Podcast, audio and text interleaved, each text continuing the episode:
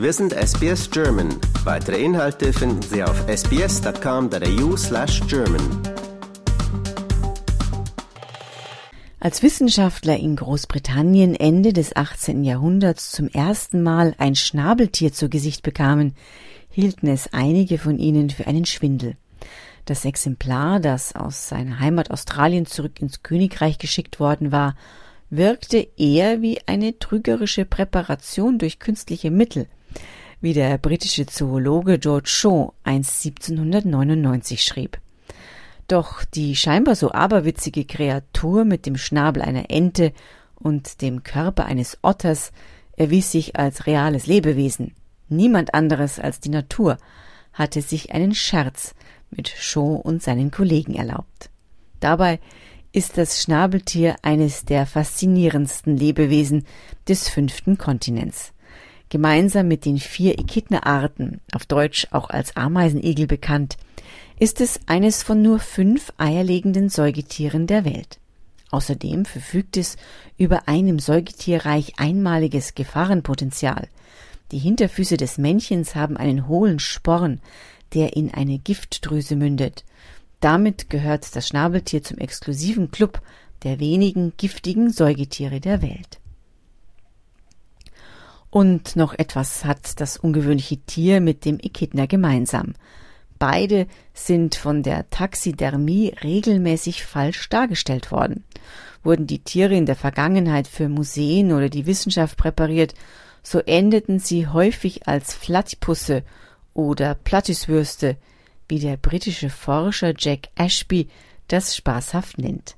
Ashby, der auch der Autor von Platypus Matters, The Extraordinary Story of Australian Mammals ist, hat sich auf die einzigartigen australischen Tiere spezialisiert. Die Tiere würden zu den erstaunlichsten Tieren gehören, die sich jemals entwickelt hätten, sagte Ashby der ABC. Deswegen seien sie auch in Museen sehr beliebt. Ashby, der als stellvertretender Direktor des Museum of Zoology an der Cambridge University tätig ist, ist im Laufe seiner Karriere zahlreichen zwielichtigen Museumsversionen der Tiere begegnet, wie er berichtete. Die meisten von ihnen hätten dabei die falsche Form. Oft finden wir Schnabeltiere, die platt wie ein Pfannkuchen sind, sagte er. Manche seien aber auch zu üppig ausgestopft und andere wiederum sähen wie eine lange, dünne Wurst aus. Aber das Schicksal trifft nicht nur die Schnabeltiere. Nochmals mehr Mängel weisen präparierte Echidnas auf, die oftmals aufgeblasen wie ein Ballon wirken. Australische Säugetiere werden in Museen weniger genau dargestellt als jede andere Tiergruppe, die mir begegnet ist, meinte Ashby. Was sich im ersten Moment amüsant liest, macht dem Forscher jedoch Sorgen. Viele der Tiere, die in Museen auf der ganzen Welt ausgestellt oder zumindest aufbewahrt werden, stammen aus dem 18. und 19. Jahrhundert. Sie wurden aus Australien gen Europa geschickt und von Menschen präpariert, die nie zuvor in ihrem Leben eines der Tiere in der Natur gesehen hatten. Der Präparator musste sich vorstellen, wie das Tier aussah, sagte Ashby. Das habe zu den vielen Fehlern geführt. Viele europäische Wissenschaftler hätten die Tiere in der damaligen Zeit als seltsam, bizarr oder sogar primitiv beschrieben, obwohl sie dies keinesfalls sind.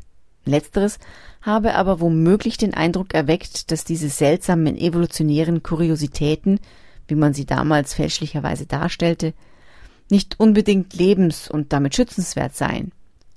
Dieser Eindruck habe laut Ashby viel Schaden angerichtet. Ein Beispiel dafür ist auch der Beutelwolf. In seinem Fall sei die Darstellung sogar politisch gewesen, erklärte Ashby.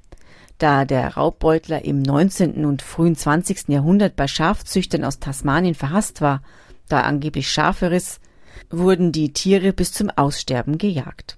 Präparierte Beutelwölfe würden in dieses Bild passen, das die Farmer von den Tieren kreiert hätten. Sie seien häufig mit gefletschten Zähnen und einem unwahrscheinlich grausamen, knurrenden Ausdruck dargestellt worden, erklärte der Forscher.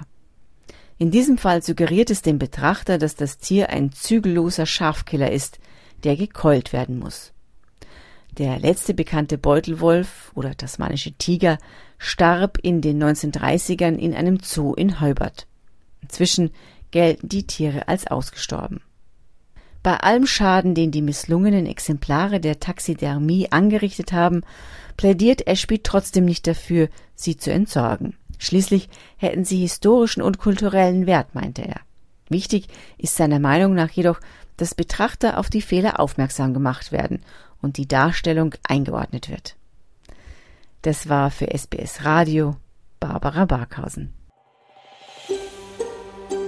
Lust auf weitere Interviews und Geschichten?